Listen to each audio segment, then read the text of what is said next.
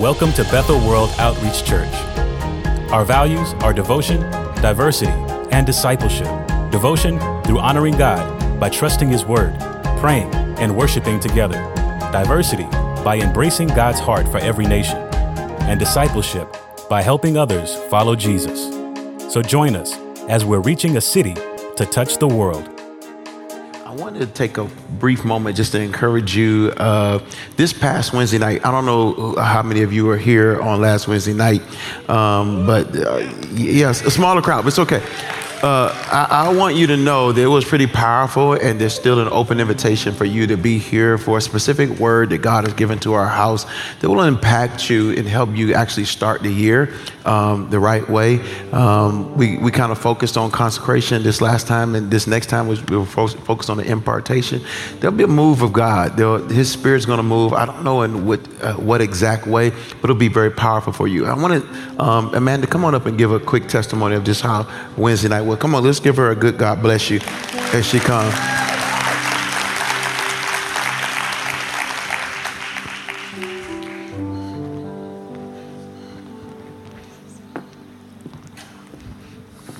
This was very unexpected, so I'm sorry I was not ready. Um, so, Wednesday night, we were learning about consecra- consecration, and for me, it basically showed me that even though God has changed me a lot, there's still a lot of work in me he's trying to do. Um, during the women's praise or the women's worship night, I was really thinking every time we brought up sin, like, I'm clean. I can't think of what my sins are. And I'm like, God has done miracles. And then Wednesday night just kind of showed me that no matter how far we've come from the sin patterns we knew about, there's still ones that we don't know about. So I just really prayed hard, and God revealed some things to me that may seem like simple things, but they're still taking me far from God because I'm still doing them. And cussing was one of them, which Pastor James was talking about, and I realized um, I think I'm pretty Potty good, mouth. but um, sometimes I'm not. and, you know, it just comes from years of being in the restaurant business, and I'm working on it. So. Uh, God is good, and if you allow Him to, and you really just come face to face with Him and you're honest, He'll never judge you and He'll only help you. And that's why I love Him so much. Thank you, Amanda. That's powerful.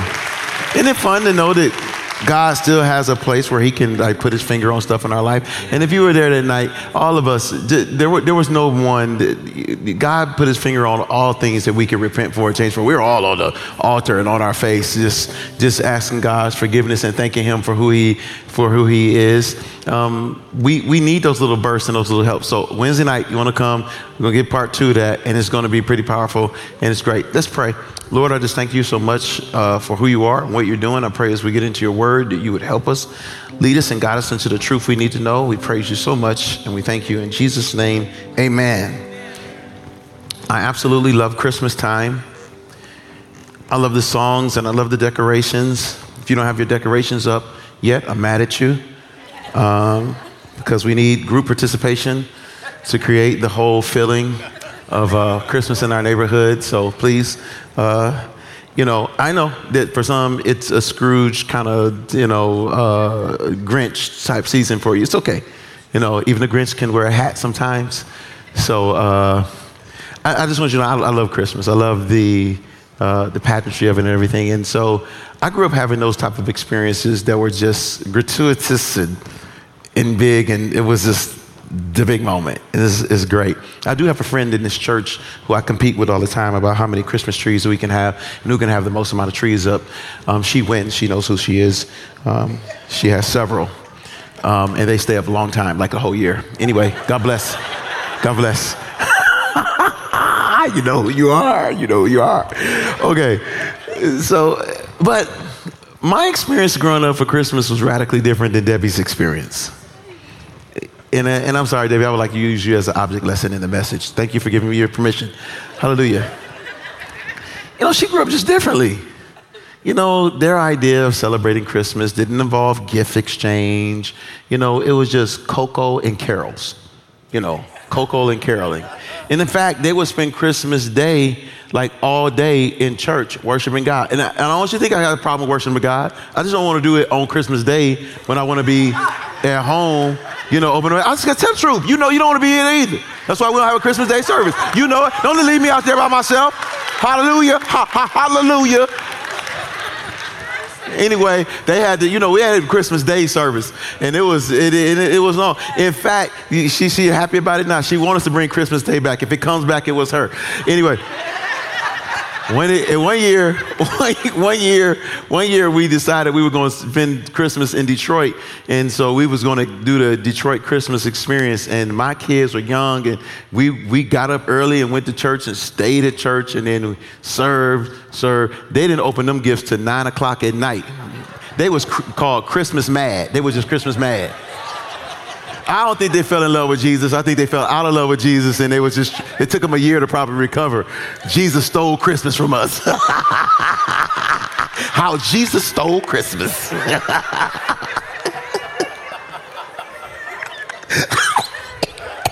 I apologize. I apologize. Oh, Jesus, help me. So, so, our first year of marriage, I was happy that I could, you know, disciple my wife into the true meaning of Christmas. You know, I was like, oh, it's, oh, it's our traditions now. We're gonna bring some real traditions.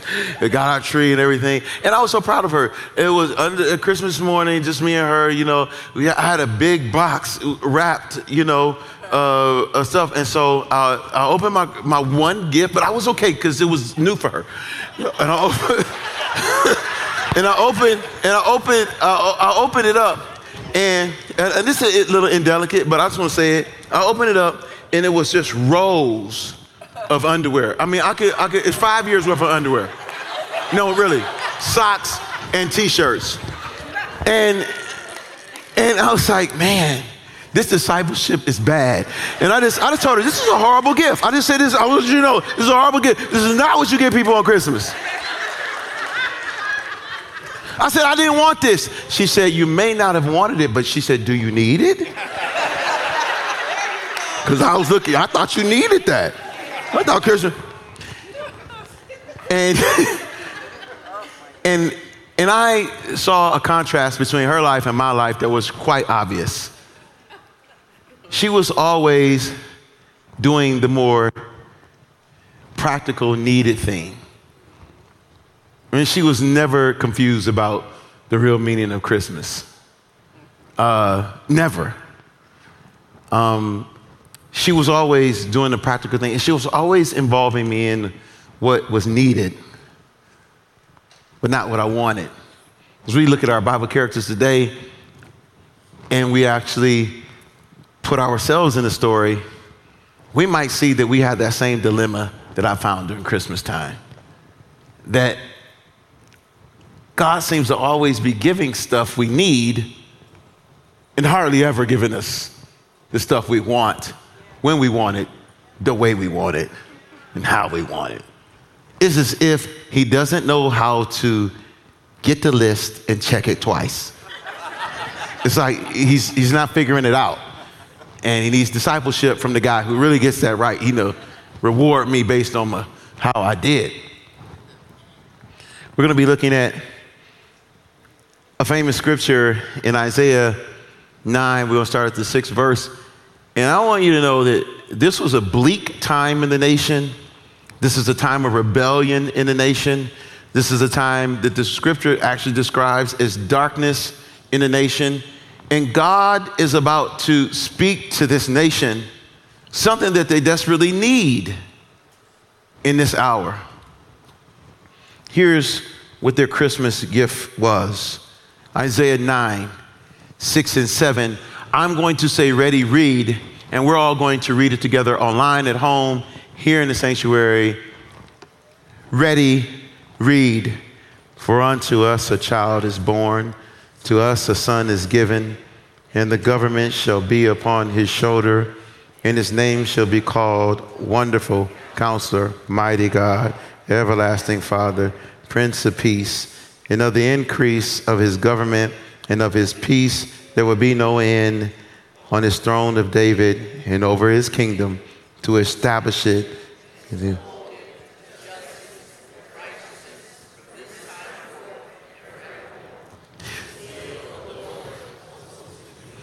See, this sounds so good.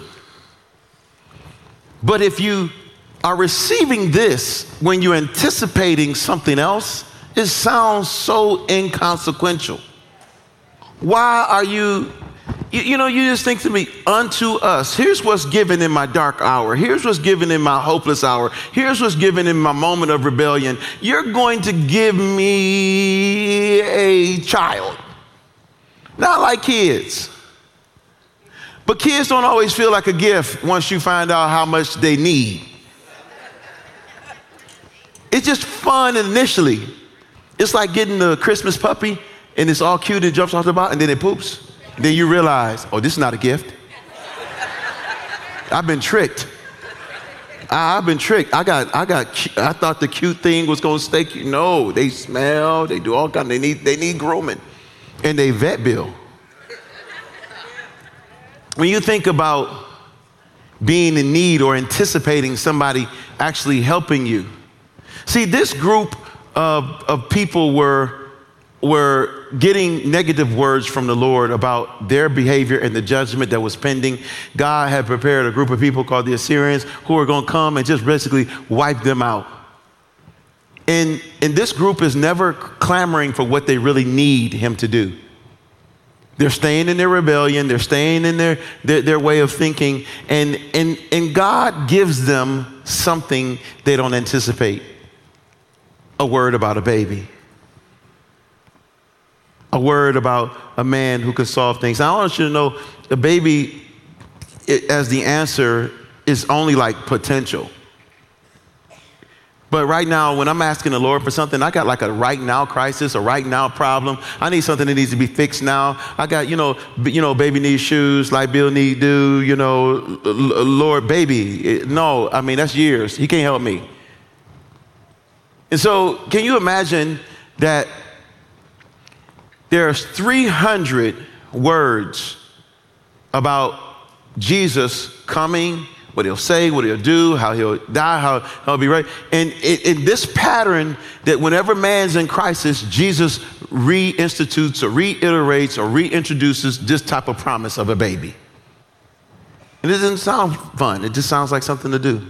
I can remember, you, you guys all remember the first place you were, for those of you who are, um, have children, when you found out you were having a child. You, you're, you're a baby. She raised her hand. Maybe your little, your little baby? Yeah. Yes, okay. kind of keep her in the message. Yeah, her little play baby. Um, you, you know, you, you remember where you were.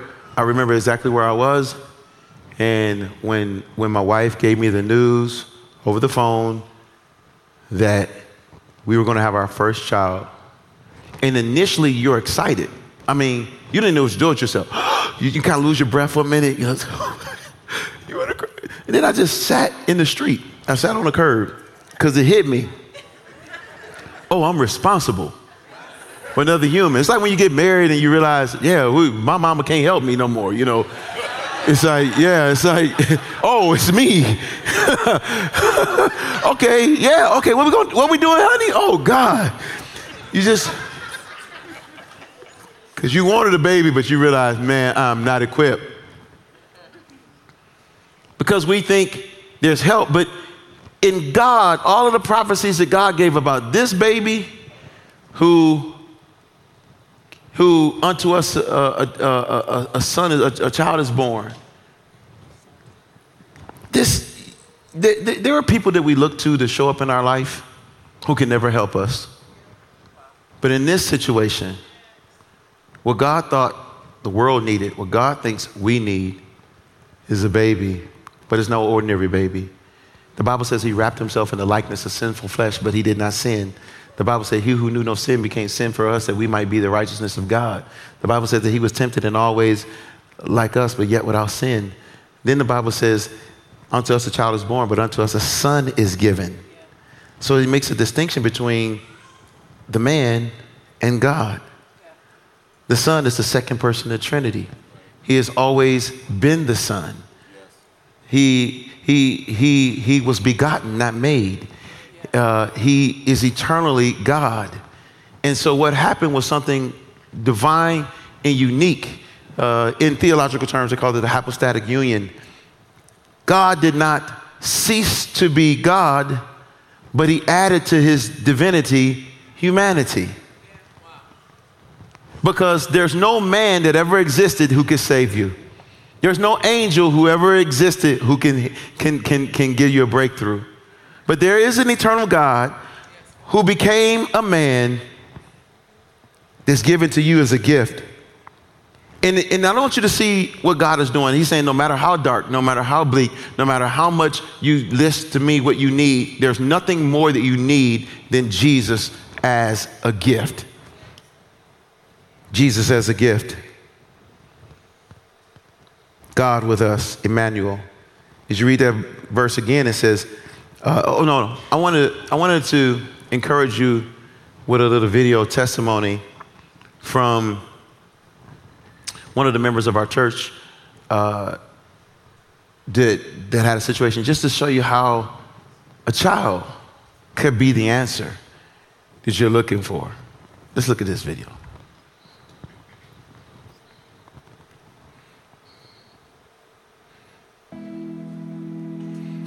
Hi, my name is Heather Hawkins. I faced my first unplanned pregnancy when I was almost 21 years old. I was scared, afraid, just all alone. I made one phone call to an abortion clinic in Memphis. When we arrived at the clinic, I thought that I was going to receive some kind of help uh, and some kind of care. I was really waiting for someone to come in and rescue me, and nobody came. It was the darkest day of my life, and when I left the clinic that day, I began to live my life on death row for the decision that I had made. I didn't feel like my life was worth anything because I had taken the life of my unborn daughter. So I plummeted into heavy addiction, alcoholism, drugs, and unhealthy relationships. I basically tried to kill myself for 10 years. Most people say, What is your rock bottom? What has to happen to you for you to change and get better? For me, it was my second pregnancy, my daughter Grace. When I faced my second pregnancy, abortion did not enter my mind. The only thing that entered my mind was I wanted to know the God who had seen everything that I had done, but still would give me a second chance at being a mom. So I began to pray. He named my daughter Grace, and four months after she was born, I surrendered my heart and life to Jesus Christ. He took away years of addiction, of unhealthy relationships, and gave me back my life. I am 17 years uh, clean and sober. So I knew pain and destruction, but that's not what God met me with. He met me with His love. A baby in the womb led me to Christ. The way that I came to Bethel was I was at a birthday tea uh, this year, um, and uh, Debbie was sitting across the table from me. I was going through one of the most painful times in my life. Uh, I was heartbroken and even at moments suicidal. I had lost my will to live, I had lost my purpose, and I'm a person that is known for being full of life and I was just hurt and devastated. When I told her my mission, which is Mercy's Garden, which is the help and healing for ladies who've been through abortion, she just zeroed in on that and just like spoke to me from across the table. She just spoke life over me. She invited me to this Bible study, and it absolutely changed my life. I drove an hour and a half to get here every week, and the first two times I was like, God, why are you doing this to me? Why am I coming all the way to Nashville? And then He revealed that this is so much bigger than my pain and heartache. This is more about what He wants to do in my life and the lives of so many others. This Bible study and this church helped save my life. Thank you so much.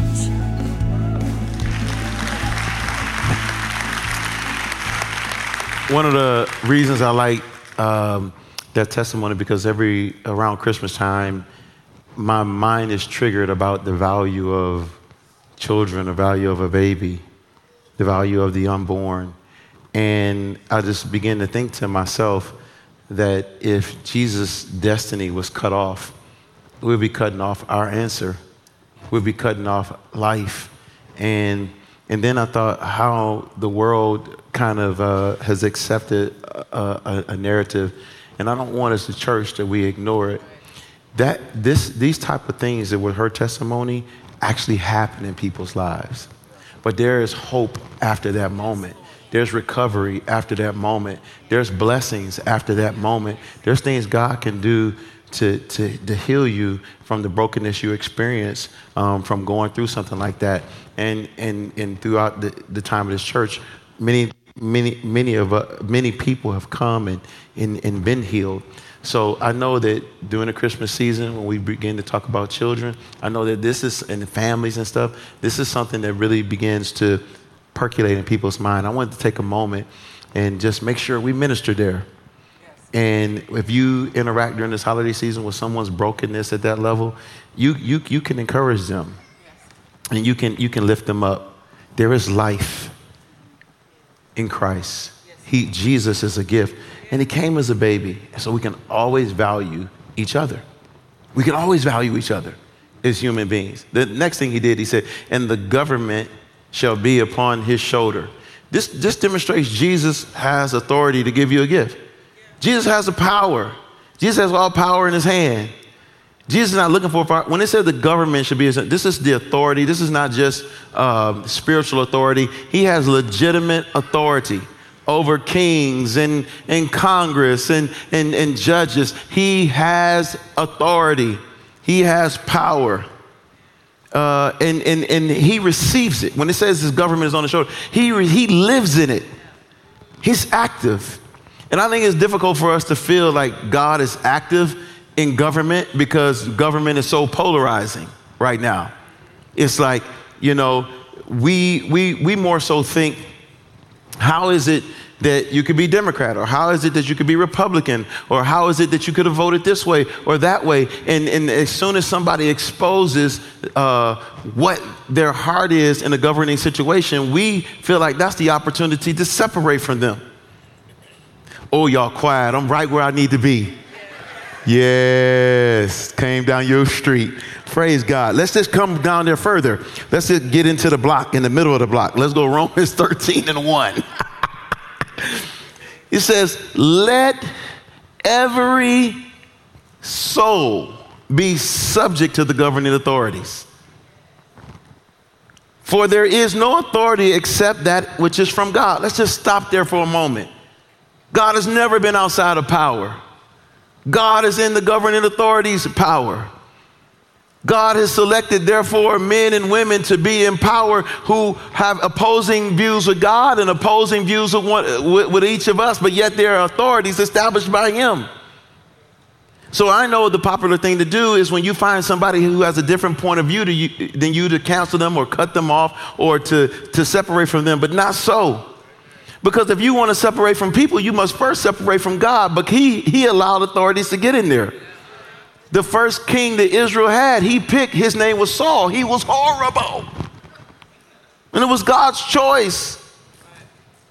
You're always going to have some political leaders that, that don't do exactly what we want them to do, but that doesn't mean that they're not an authority and their authority is not legitimate. As those who exist has been instituted by God. Therefore, whoever resists the authorities resists the, or, re, resists the God that has appointed it. And those who resist will incur, incur judgment. Now, you just, I just want to park here for a moment. Because as American citizens, we are predisposed to fight and resist things that don't agree with our particular persuasion. But, but there's a way that a believer resists that is different than how the world resists. So you have a belief, you have a, a American right to resist a certain way and, and, and, and get mad and rage against the machine, but then you have God's way, who may tell you to be patient, may tell you to be kind, may tell you to be loving, may tell you to speak those things that be not as though they are, may tell you to go serve in the king's house and, and, and help turn the king's heart. He see the believers don't work based on the world system, they work based on God's system. Okay, I'm, I'm gonna stay in the scripture longer. That's okay. It's okay. Verse 3 For the rulers are not a terror to good conduct, but bad. Would you have no fear of those who are authority? Then do what is good, and you will receive his approval. For he is God's servant for your good. But if you do wrong, be afraid, for he does not bear the sword in vain. For he is the servant of God, the avenger who carries out God's wrath on wrongdoers. Uh, this does not mean that God approves of bad governing behavior. Just just means that God has a process of dealing with it that is different than your process. When the children of Israel were in slavery to Pharaoh for 400 years, there was no scripture that told them, there was no prophecies that told them to rise up and reject the evil system. But there was promises that a deliverer was going to come. In the fullness of time, that God was going to raise up a man who was going to set right something that was wrong. There's nothing, see, he knows what we need. We know what we want. He's trying to give us a gift. He says authority. Jesus' authority get, get, it gives you an opportunity for a gift. But guess what? Maybe we don't want that. We've got a list of how we want him to solve it, how we want him to fix it, how we want him to deal with it. But we don't have the authority. And we're not walking away with what we want, but we are walking away with what we need. Notice that in the scripture I'm reading, you're not really getting the problem solved. You're just getting a Lord that can solve problems. That's what they were getting. They weren't getting the fix. They weren't getting the, the, the, the, the bullet points. They were just getting the, the understanding that the help was on the way and they needed to receive that help. The temptation to take matters into our own hand is high. I was uh, the captain of my football team, and I remember the powerless feeling I felt when they revolted against my leadership one day. They did. They just revolted. They just left. And I just, I realized, oh, I don't have power like I thought I did. I remember, uh, I was, I was, I remember when I won being president of my, uh, of my high school. And it, you ever win something, but you didn't anticipate winning and then you won, you didn't have nothing to say? That was me.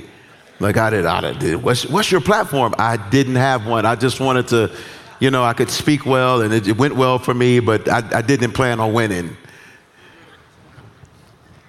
And then there are moments where you understand, ah, I get where authority comes from. See, that was man voted, that was coach appointed. But then there was a moment when they laid hands on me to be the senior pastor of this church, and some supernatural grace came on my life to lead with wisdom and authority and, and power and capacity to love a bunch of people from different walks of life and different nationality and different needs. And somehow God did it because it's the gift that's being given of His authority imparted to me is from God and it's supernatural. His authority gives him the power to heal, the power to dismiss the devil. He gives him the power to, to forgive. It, it, it's, the, it's the power of the Spirit within you. Jesus has authority. Will you receive his gift? Finally, he said, For unto us the child is born, unto us the son is given, and the government shall be upon his shoulder. And his name shall be called Wonderful Counselor. You know, I was going back to Debbie's story, living a life where she calls on his name. She grew up, she had been in the ministry since she was 12 years old, calling on his name.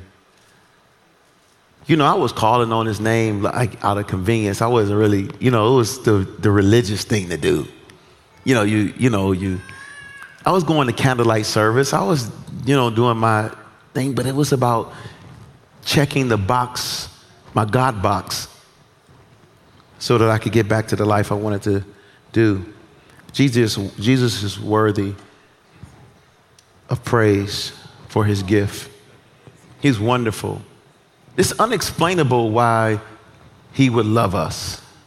Then we sing that song, He loves us, oh how He loves us, oh how He. And you just you just keep singing that, and then you realize, like why? I know me. You know, I'm I'm struggling with that concept for myself. Why is He loving me? I know my weaknesses, I know my faults. But He's calling us to worship. He's calling us to one of the signs that you're receiving what you need versus what you want is that you respond in worship.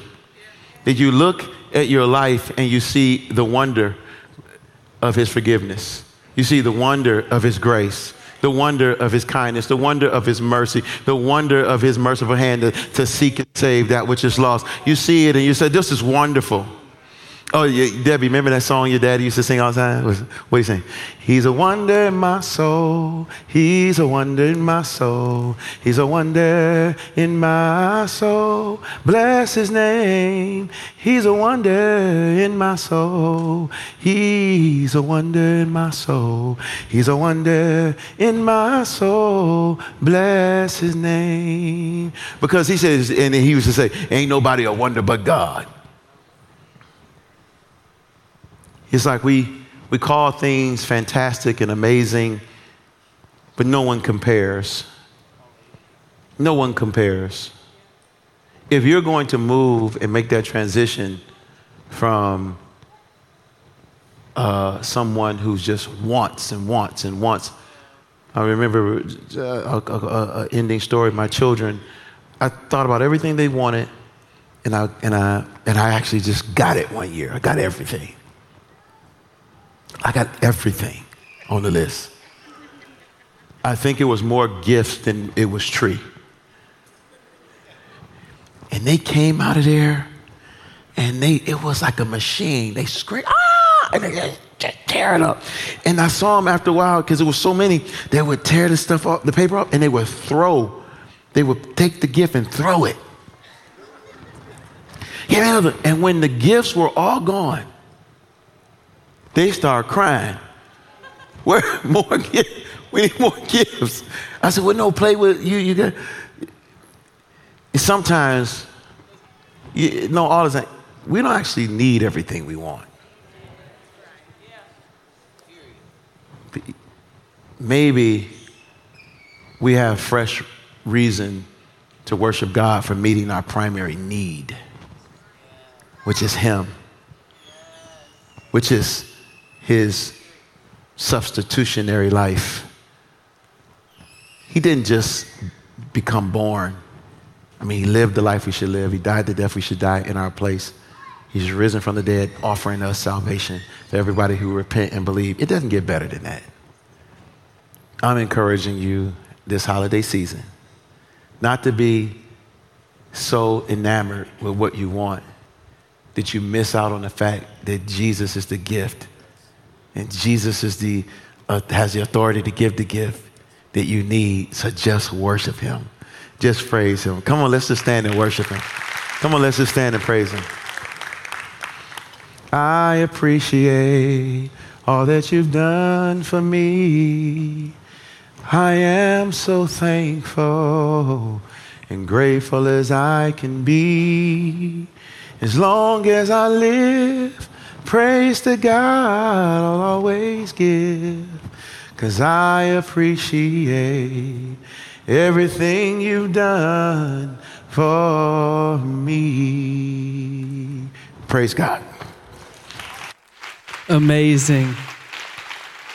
So powerful. What, what a Sunday, huh?